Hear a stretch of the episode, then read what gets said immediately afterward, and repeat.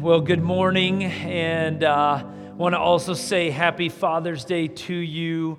Uh, I don't know about you guys, but let me just tell you that some, and maybe most, or a lot, maybe all of our teens that hit camp last week, they are fired up. They have already started chats about praying in their schools this year. You better be praying for them. Amen. Yeah, you can clap. Hey, let me, let me tell you, there, there's a sermon coming when I'm going to show us all like how amped and pumped we get for Wisconsin stuff like Green Bay Packers and shooting deer and the Badgers and everything else. Like, woo! But if we are not to that level and higher for Jesus, I don't know if this is a kind of church that I want to be a part of. Amen? All right, I'm ready to go this morning. Can you tell? So, I, uh, a few years ago, uh, we have this thing underneath our sink. I have actually a picture of this. Um, this is, do you guys know what that is? Anybody call it out? What is that? It's a garbage disposal. It takes care of all the stuff off your plate, right? And it just grinds it up and sends it on. And uh, so a few years ago, this thing, it was that was not actually ours, I don't think. I just found this picture. Uh, but it looks very similar to this. Our garbage disposal stopped working, it broke. Now, here's the deal uh, when something breaks, when it has to do with plumbing or electrical stuff, I call somebody and I pay them to do it because nobody on the planet wants me near their stuff, including my own stuff. All right? And so I generally call a person. But for whatever reason, on this particular week, I was feeling exceptionally frugal.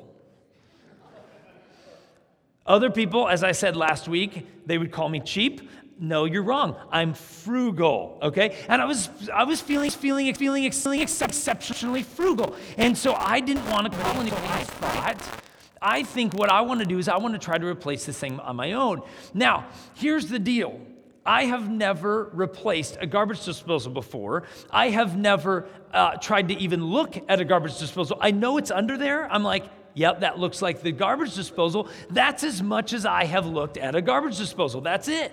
I have not replaced one. I don't know what fittings I need. I don't know how messy it's going to be. I don't know what size I need to order. I don't even know the right kind to get, right? And so, but I decided that I want to do this. And so the truth is, the reason I, I was hesitant, right, and why I don't usually fix these things is because I was intimidated by this thing because I don't know how it works and I don't know how it connects and you know all the different things and we have the dishwasher that comes in, line comes in, all this, it's all mixed together and I'm like, I don't know. The problem was that I was intimidated by this machine. This thing, I was totally intimidated by it because I'd never tried to fix it. I'd never tried to look at it. I'd never tried to get into it. I was intimidated by it. Now, here's why I bring that up today, for Father's Day, woohoo, we're going to talk about something that I think is really intimidating to most, if not a lot, even more than most Christians. We're going to talk about this. Something that's really intimidating because it's big and it's hard to understand and we don't know where to start and all the different things. This thing is intimidating. So, we're going to continue our series on cross training. What we're talking about in our series is very simply answering the question how do you, how do I, how do we build spiritual muscle in our faith, in our life? And today we're going to talk about how do we use this to build spiritual muscle? How do we use this to deepen our faith? How do we do we need this and how do we need this and, and what do we do with this? Well, if you guys like to follow along uh, in the Bible, or on your Bible app uh, about God's Word and all that, then uh, go ahead and get that out. We're going to be in Matthew chapter 4. Uh, Matthew chapter 4. And uh, what I'm going to do is I'm going to read this one story. We're going to read it all the way through. Then we're going to go back and we're going to unpack it piece by piece. All right? I want you to take notice when I read this story how Jesus wins the conflict that he's in. Okay? I want you to take notice of how he wins the conflict that he's in. Matthew 4, starting with verse 1. Then Jesus was led by the Spirit into the wilderness to be tempted there by the devil. For 40 days and 40 nights he fasted and became very hungry. During that time, the devil came and said to him, If you are the Son of God, tell these stones to become loaves of bread. But Jesus told him, No. The scriptures say people do not live by bread alone, but by every word that comes from the mouth of God. Then the devil took him to the holy city, Jerusalem, to the highest point of the temple, and said, If you are the Son of God, jump off, for the scriptures say he will order his angels to protect you, and they will hold you up with their hands so you won't even hurt your foot on a stone. Jesus responded, The scriptures also say you must not test the Lord your God. Next, the devil took him to the peak of a very high mountain and showed him all the kingdoms of the world and their glory. I will give it all to you, he said, if you will kneel down and worship me. Get out of here, Satan, Jesus told him. For the scriptures say you must worship the Lord your God and serve only him. Then the devil went away, and angels came and took care of Jesus. So, this is an intense story, right? Jesus and the devil, like doing battle, battling wits, so to speak. And out of this story, here's what I want to do I want to give you three things that we learn about Scripture, why we need Scripture, why we need to know Scripture in our lives, and what that leads us to. Three things, three reasons why we need to know Scripture that Jesus kind of illustrates through this story of his battle with Satan and tempting himself. All right? So let's go back to verses 2 and 3. For 40 days and 40 nights he fasted. Jesus fasted and became very hungry. That means he did not eat for 40 days and 40 nights. Imagine that, right? 40 days and 40 nights. During that time, the devil came and said to him, If you are the Son of God, tell these stones to become loaves of bread. So, what does this tell you right away about the devil? It's very, very, there's a lot of things in there, but it's very, very clear something that the devil will always do. And he did it to Jesus. And this is important for us to know Satan will always attack your weakest points. Every time. Satan wants to go after whatever your weakest points are. So, what was Jesus' weakest point in this, in this time? Physically, he was extremely hungry, right? It's like me fasting for, you know, 40 days and somebody walks in with a no bake cookie. And I'm like, oh, I have one more day to go. And you're like, just, just take one bite just so you can taste it. I'm like, oh, I so want to do that, right? The devil tempts Jesus in his weakest point. And did you notice how Jesus combats the devil every single time? What does he use? He uses scripture. He uses scripture every single time to battle against the devil. But here it brings us to our first point. The first point is this we need to know scripture, we need to know this to know what our defense is. If you want defense against Satan, he is going to attack you. He is attacking you. He will attack you. And he's going to try to find your weakest points, whatever that is. So, whatever you think or you have weaknesses, and you guys know what your weaknesses are in your faith, and you guys know what your weaknesses are in terms of priorities, and I have my own weaknesses. Satan will always attack you there. And so, knowing Scripture will give you that defense. Now, Knowing Scripture means more than just making sure you have a Bible. All right? All 20 of our teens, they had to carry a Bible around all week long. Now, they had little bags, right, that they could put everything in, their water bottle, and all that stuff, but they carried God's Word around with them all the time. But here's a question that I have for you When Jesus and the devil were doing battle, did Jesus physically have Scripture with him? Did he physically have it with him? No, because they didn't make nice little dad version of Bibles like my, my wife got me several years ago for Father's Day. This was a Father's Day gift, I don't know, a long time ago, right? And I take this. This is the one I brought to camp actually because it fits nicely in a little bag, right? My big study Bible, I was like, I would probably have back problems this morning, right? If I was carrying that around. So, so no, Jesus didn't have that. In fact, I have a picture. We have the, you know, guys know we found the Dead Sea Scrolls in a cave in Israel a long, long time ago, 1947 or something like that. And so we have these scrolls, the original manuscripts, like, you know, a couple hundred years after the originals. And I want to show you a picture. This is actually what it looks like. This is the Isaiah scroll. This is just the book of Isaiah. There's 39 Old Testament books. This is just one of them. Do you know how long the Isaiah scroll is? Now, it's kind of curled up so you can't see it. It's actually, there's several layers under there. If you were to lay that thing all the way out, it's 24 feet long. One book. All written, by the way, from right to left, not left to right, as we do in, in Hebrew. Right? 24 feet long. Here's what I can tell you Jesus is not walking around the wilderness fasting for 40 days and 40 nights, carrying 39 scrolls with him right? This is not what Jesus was doing. And then all of a sudden the devil shows up, right? And the devil says, Hey, let, let's make those stones become bread. And Jesus says, Hold on, devil.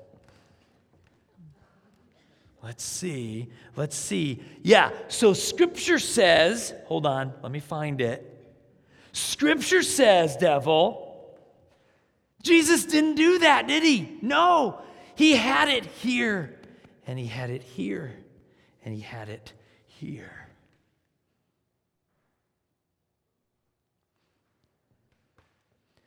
I'm already way off my notes. It's okay. Some of you can't defend yourselves against the most intense enemy you will ever face because you don't know the defense that you need, and that is here. If you want to defeat the devil in your life, it starts here. And it doesn't mean that you have it on the shelf and it's in your house and so your home is protected.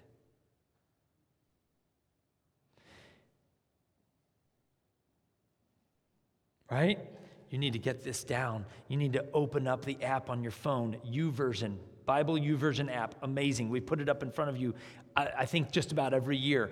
If you don't have it, get it and have the reminders. They have daily devotions. You can do all kinds of stuff, but get into God's word. It is your defense against the most evil and most vile enemy that you will ever face. If you have ever had doubt, fear, depression, that does not come from God. You understand this comes from the devil. God does not create those things. Sin creates those things, and sin is exacerbated by the devil, by Satan. If you want defense against the devil, Scripture is the way to go. And by the way, I know, let's talk about this for a minute. This is intimidating because some of you are like, okay, great, you push on this all the time. You tell us to get into God's word and do this, but I don't know how to do it. Like, it's huge. And you're right, it's 66 different books by 40 different authors, written over the span of almost 2,000 years of history. It's not exactly the most easy book to get into. And on top of that, yay, it's not in chronological order. So, starting at the beginning, like some people want to do, and read it to the back cover doesn't really work that well, to be honest. It doesn't work because it's not in chronological order. They actually have grouped the books according to type, according to genre. In fact, you guys have this. Uh, you have this card on there. Take a look at that. This is how the Bible is organized. You have genres or books. And I think, uh, I don't know if we have a, a graphic of that. Go ahead and put that up there. Okay? So we organize the Bible not chronologically, but in types of books. And so you have the books of the law, the wisdom, the history, the prophecy, there's a lot of prophecy books, by the way.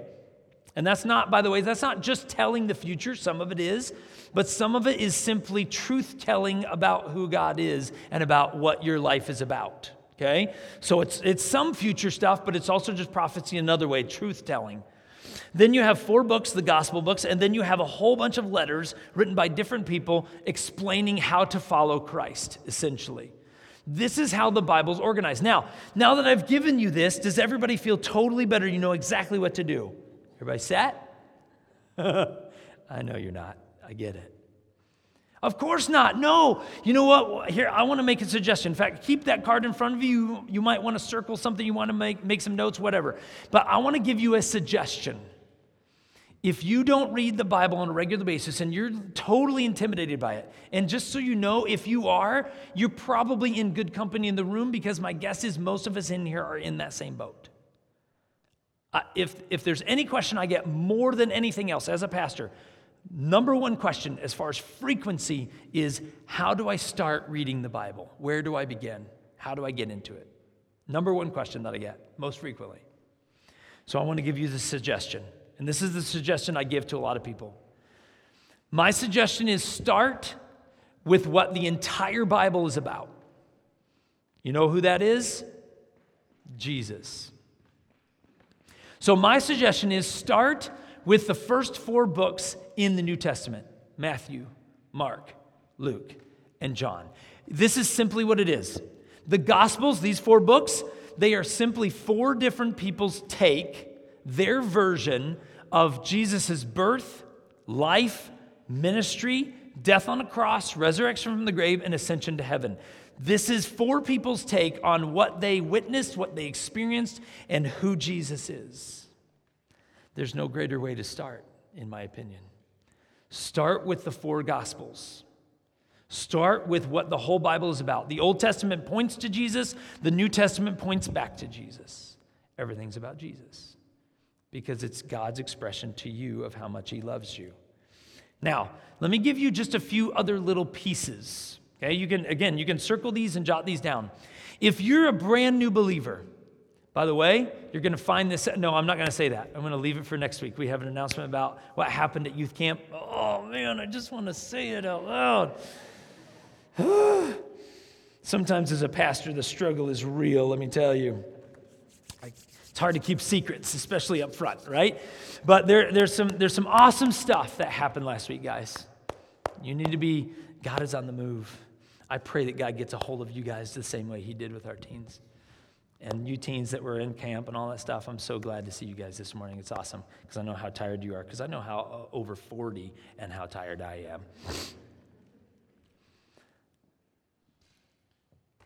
Let me give you a suggestion. If you're a brand new believer, start with the Gospel of John, the book of John.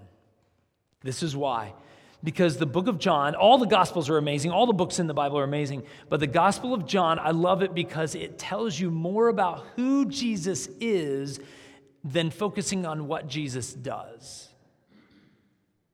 It talks a lot about who Jesus is and less about what Jesus does. Now, what Jesus does is awesome. I'm not saying that. I'm just saying John is a great place to start. Here's another thought if you want to learn about why salvation is important and how to find salvation in Jesus, the book of Romans is amazing. It'll tell you about the cross, why we need the cross, why Jesus had to die on the cross. It'll tell you all about that book of Romans. It's amazing. Um, if you need encouragement, some of you just lost your dad this year. I see you. You know, I lost my dad last year. If you just need encouragement, you just need something to pick you up because you need to read from some people who went through some horrible stuff and you just need to hear what they had to say about it. And it's brutal and it's real, but it's encouraging. I encourage you go to the book of Psalms. It's real. David calls God out for not doing what he wanted him to do. But he also said, But God, you're so good, and this is what you're going to do, and I believe that. It's encouraging, but it's also real. If you just need practical, wise advice for daily like li- living, like daily, you know, practical stuff, um, Proverbs is amazing. Proverbs is amazing. It'll tell you why, you know, how to keep away from lies and what you need to do and focus on this and not focus on that, all those things. Uh, Proverbs is amazing. And then one last suggestion if you like stories, start with the book of Genesis. And I would suggest go into the book of Exodus, read Genesis and then Exodus, go right into that. And then, in my opinion, I would stop there and then I would jump into the Gospels again. Because after that, it is, it is tough reading. At some point, you need to get into Leviticus and Deuteronomy and Numbers and all that stuff. But, but I wouldn't dive in right away. I just wouldn't. But Genesis, Exodus, lots of great stories, the foundation of God, creation, all that stuff, amazing. All right. But with all that being said, in general, start with Jesus. Start with the Gospels and work your way out from there, and uh, it'll just be amazing. All right? Okay, let's go on. Get back to our story. Let's go to the next verses, verses 5 through 7. Then the devil took Jesus to the holy city, to Jerusalem, to the highest point of the temple, and said, If you are the Son of God, jump off. For the scriptures say he will order his angels to protect you, and they will hold you up with their hands so you won't even hurt your foot on a stone. Jesus responded, The scriptures also say you must not test the Lord your God.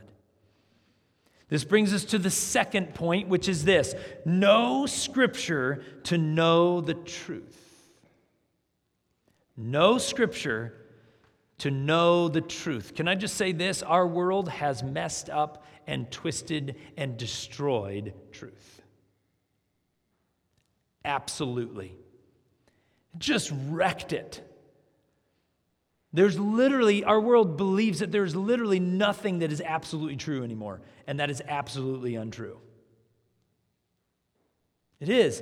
And so we've got to ground ourselves back into truth. Let me tell you where to get your truth. Your truth should not come from Facebook, TikTok, Snapchat, or any other of your choice. Uh, IG, Instagram, no. Right? Is there truth in there? Sure, there is. Don't get your foundational stuff from there, though. Because no matter how awesome your friends are, they're not this awesome. And by the way, Seriously, I mean this uh, completely. Neither is your pastor. Don't take my word for it. I'm human. Take God's word for it. Right? Take God's word for it. I am simply human doing my best to portray what is in here. But don't take my word for it. Always check it against Scripture. Always. Because this is your truth. This is God's truth. Now, did you notice what Satan did to Jesus? He quoted the devil. Get to this. The devil quoted scripture to Jesus. How ironic is that? But what does that tell you? What that tells you is the devil will use as much truth as possible with a little bit of lie and twist in there to get you to fall. Most of what, do you realize this? Most of what the devil uses, most of what Satan uses to get us to fall into temptation is actually true. He's just twisted it enough, just enough to make it enticing. Let me give you an example of this. So, you guys already know this, I'm sure, but food advertisements, oh man, they have mostly truth and they have just enough lie to make it enticing. Let me give you an example. How many of you realize that when they try to sell, when companies try to sell pancakes, how do they make the pancakes not look all squishy and mashed down and soggy with the syrup? You know how they do it? They use motor oil in the advertisements. No joke. This is, I'm not making this stuff up. No joke right? Because it looks so much richer and amazing and it doesn't soak into the pancakes, it just pours over. How many of you just love pancakes with motor oil? Mmm, and it's good. So good. A couple hours later, it's a little rough, but man. Yeah, I'm a guy. It's Father's Day. Happy Father's Day. I'm rolling real this morning. Or how do they make when they when they show you know images uh, of cereal? How do they make it not look soggy? Because I don't know about you, after a little while in in milk, it's soggy. Well, just use glue. Seriously, this is like this is real stuff. It makes it look really good. You don't want to eat it, right? Or how do they make the cake look so incredibly moist and stand up and sit on the plate just like it's supposed to? Well, they put cardboard in between the pieces. Yeah, huh, it's pretty brilliant, actually. Really deceptive, right? This is exactly what the devil is doing to you.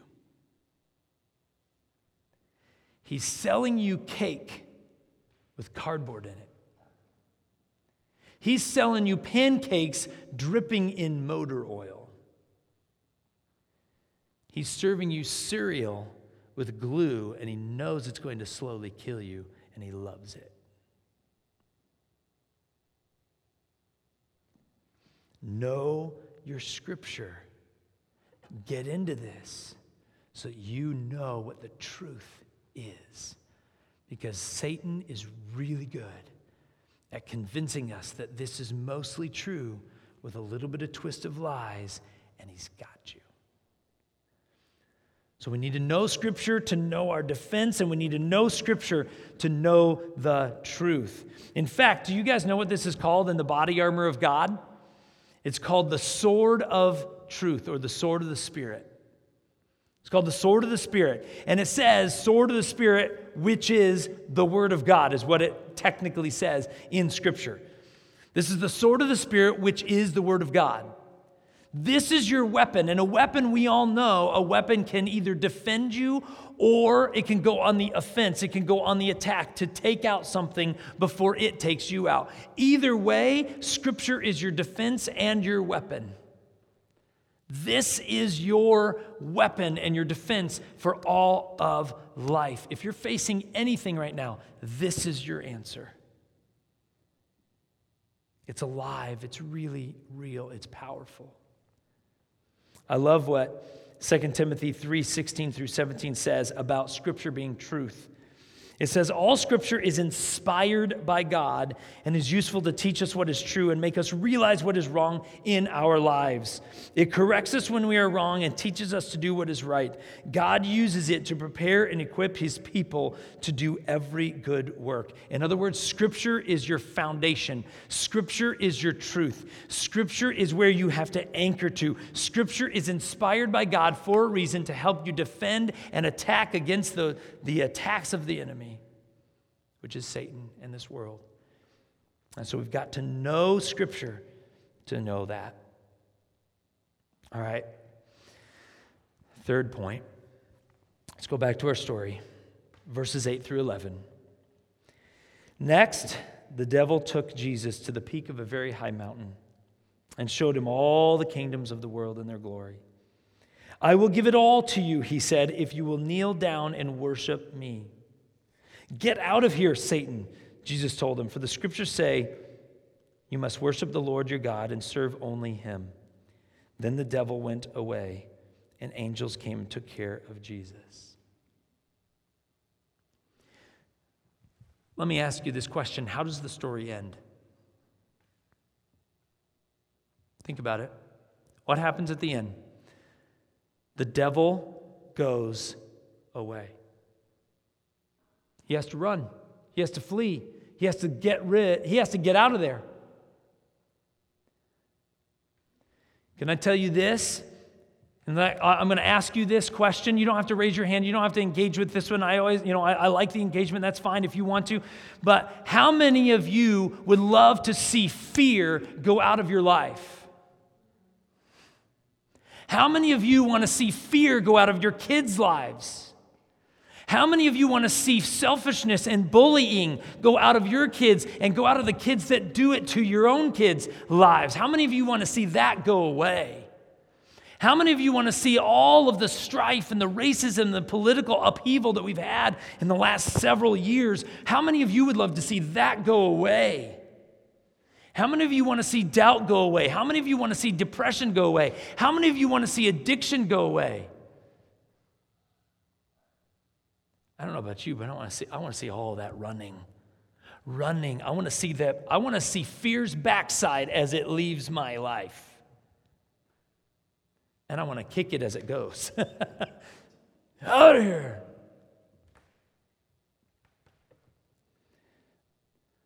You know what? I will say this. I've got to be careful because I don't want to get into some of the stuff that we're going to see next week about camp, but one of the probably the number one commitment that our teens made in our small groups, which was awesome, was they agreed to give up some of their screen time, which is extremely precious to them. And I get it. They agreed to give up some of their precious screen time and social media time to get in and to dig into God's word and to pray. I believe a lot of them are going to do that. I'm praying that every one of them does that. But they said that over and over and over again. Every time I asked my guys in their circle, those eight guys that I had, actually, we had nine because we had one from another church, nine guys, they said, I believe, I, I think God is telling me to give up some time and, and get and read, read the Bible. I think we need a lot of adults to do that too.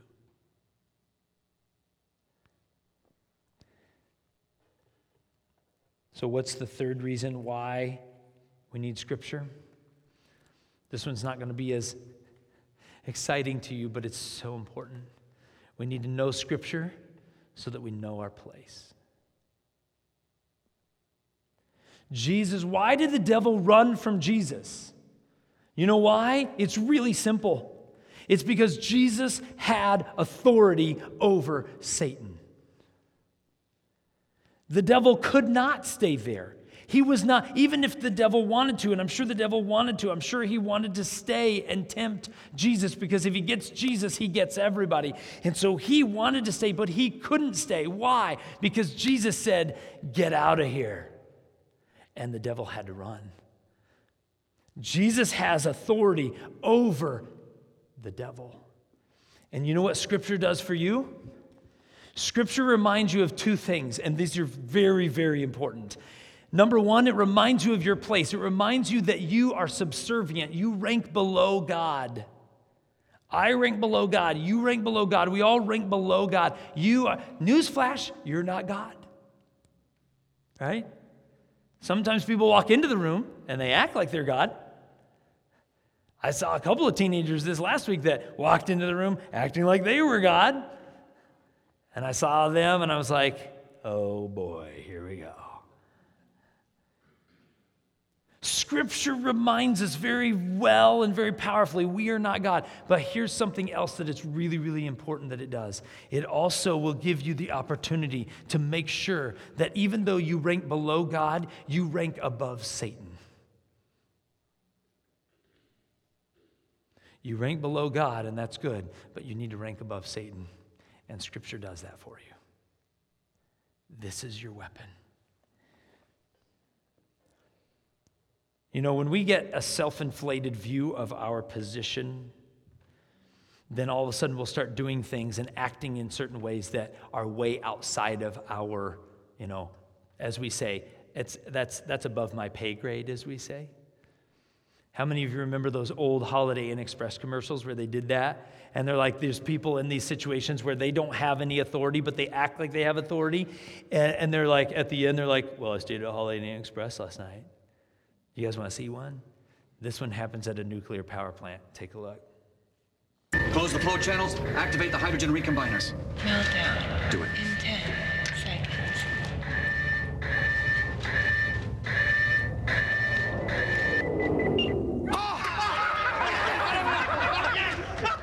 Are you new to the team? Well, actually, I'm with the tour group. But I did stay at a Holiday Inn Express last night. Close the flow channels. Awesome, right? Awesome. Not awesome when we do that to God, though. Not awesome when we do that to God. God, I got this. I'm good. I totally know what I'm doing. And God says, No, no, you don't. I, I created you. Trust me, I know. Sometimes when we get mixed up in our authority, we don't realize that this is above your opinion. Oh, I know we don't like that. I know we don't. This is above your voting political platform. If you vote without considering this I don't care what party you're a part of. You're a Republican. Way to go. Awesome. The Republican Party is not Scripture. You're a Democrat. Way to go. You're so cool. Not Scripture. You're an independent. Wow. Not Scripture. You're another political party in another country? Awesome. Not Scripture. You think you got it figured out on identity, on race, on political issues, on how we should vote on that? Not Scripture.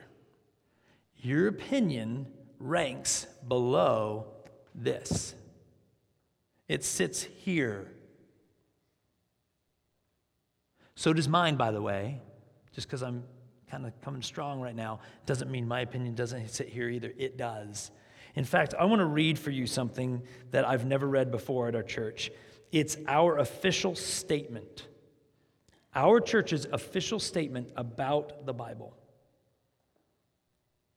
I think it's important that we hear this.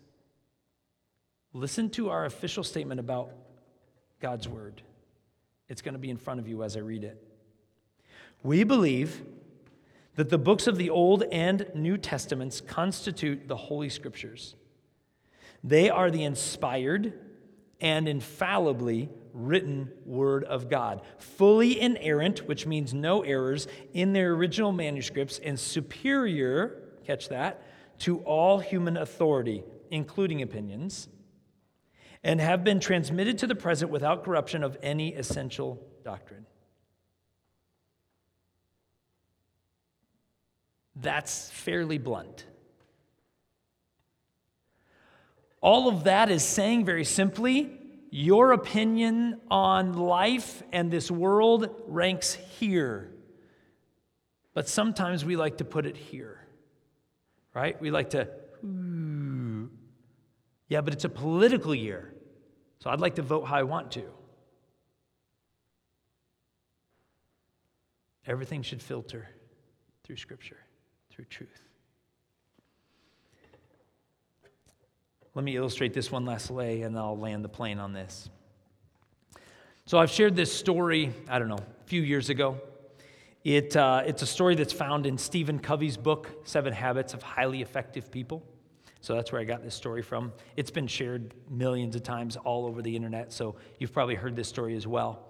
But it aptly describes what we're talking about when it comes to scripture and authority. So, Stephen Covey tells this story about how there, there was a Navy uh, doing maneuvers out in the ocean, and it was dark, it was stormy, it was major waves, all this stuff, and so it was really hard to see. And so, the captain uh, of the ship was on the bridge with uh, one of the sailors, right? And, and the sailor is out there, and his job is to look for bearings which means signals of anything out on the waves in front of them to make sure that they're safe. And so he calls out and he says, bearing straight ahead. And the captain says, Is it steady or is it moving? And he says, Steady, which means that these two are on a collision course and somebody has to change course.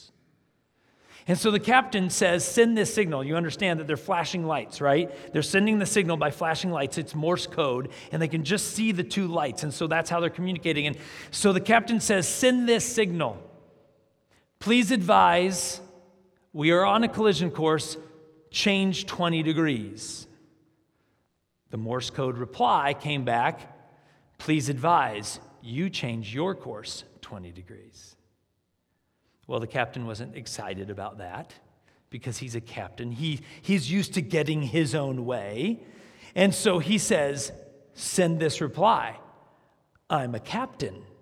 Change your course 20 degrees a little bit more of a bite. If you can have a bite through Morse code, I don't know, right?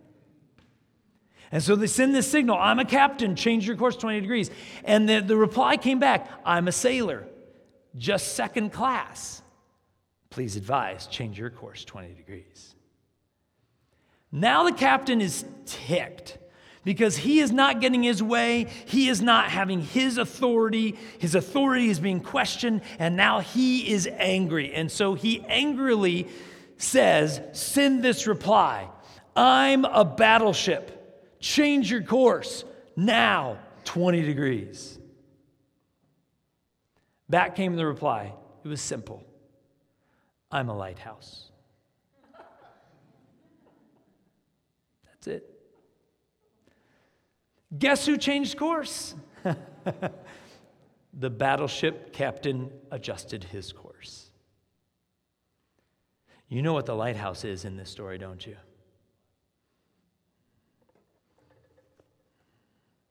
It's God, and it's His Word. There are a lot of Christians who are trying to get God to change course. And I'm here to tell you that God is unshakable. God is unmovable. God is resolute. God is steady. God is faithful. God is perfect. God cannot be moved, even if God wanted to move, because he cannot improve upon himself. And truth is never going to change. Truth is truth just because it is centered on God and his word. You will not be able to move something that's unshakable and unbreakable and unmovable. And so you are on, if you put your opinion above here, you are on a collision course with God, and God will not move because He cannot move, because He cannot improve. Then all He's saying to you is He's flashing, He's, he's letting you know, He's sending the signal. You have to adjust course, you're about to die. You're about to be destroyed on Satan's rocks, on Satan's lies. Your family's going down the tubes. Do you not see this? Adjust your course. And we want to send back and say, Who are you, God? I'm a battleship. And God says, Yeah, I'm a little bigger. The question is, are you willing to place yourself under God's authority? Which ultimately is Scripture. And the cool thing is, when we surrender to God's authority, you know what Jesus did with his disciples before he left? He says, All authority that's been given to me, I'm giving to you. But you don't get his authority unless you surrender to His first. So, will you get into this? Will you dig in to life giving truth? It's both your defense and your attack. Let's pray.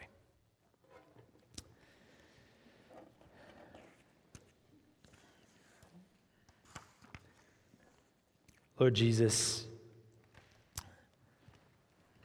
I know that sometimes it's hard to face this reality that we sometimes place ourselves above you and Scripture. And sometimes we don't realize that not reading Scripture, not digging into your word, is actually the same as just saying, we don't believe it applies, we don't want it in our life, the authority's not there, because we're not. We're not serious enough sometimes, God. And you know, I've wrestled with this to just do sometimes what is, as our speaker at youth camp said this last week, the mundane. It's not going to be probably the most exciting thing we do all week. It's God, it, it may not be as entertaining as the, the latest TikTok video. Lord, we recognize that. I, I, I, understand that. We understand that. But God, it's going to be way, way more foundational, truthful. It'll give us defense and attack against the wiles of the enemy. And so we need to dig into your word more than we do into everything else so that we can do battle against the devil and against this world that tries to drag our faith through the mud. So I pray for every person in here that they would make a new commitment today to spend more time, whatever that is. Maybe they spend a little bit, now they're going to spend more. Maybe they spend a lot, they're going to spend even more. Maybe they don't spend any time, now they're going to spend a little bit of time in your word and praying and seeking your face so they have power to go against sin and Satan death in this life. We thank you for your word. We thank you for your love, God.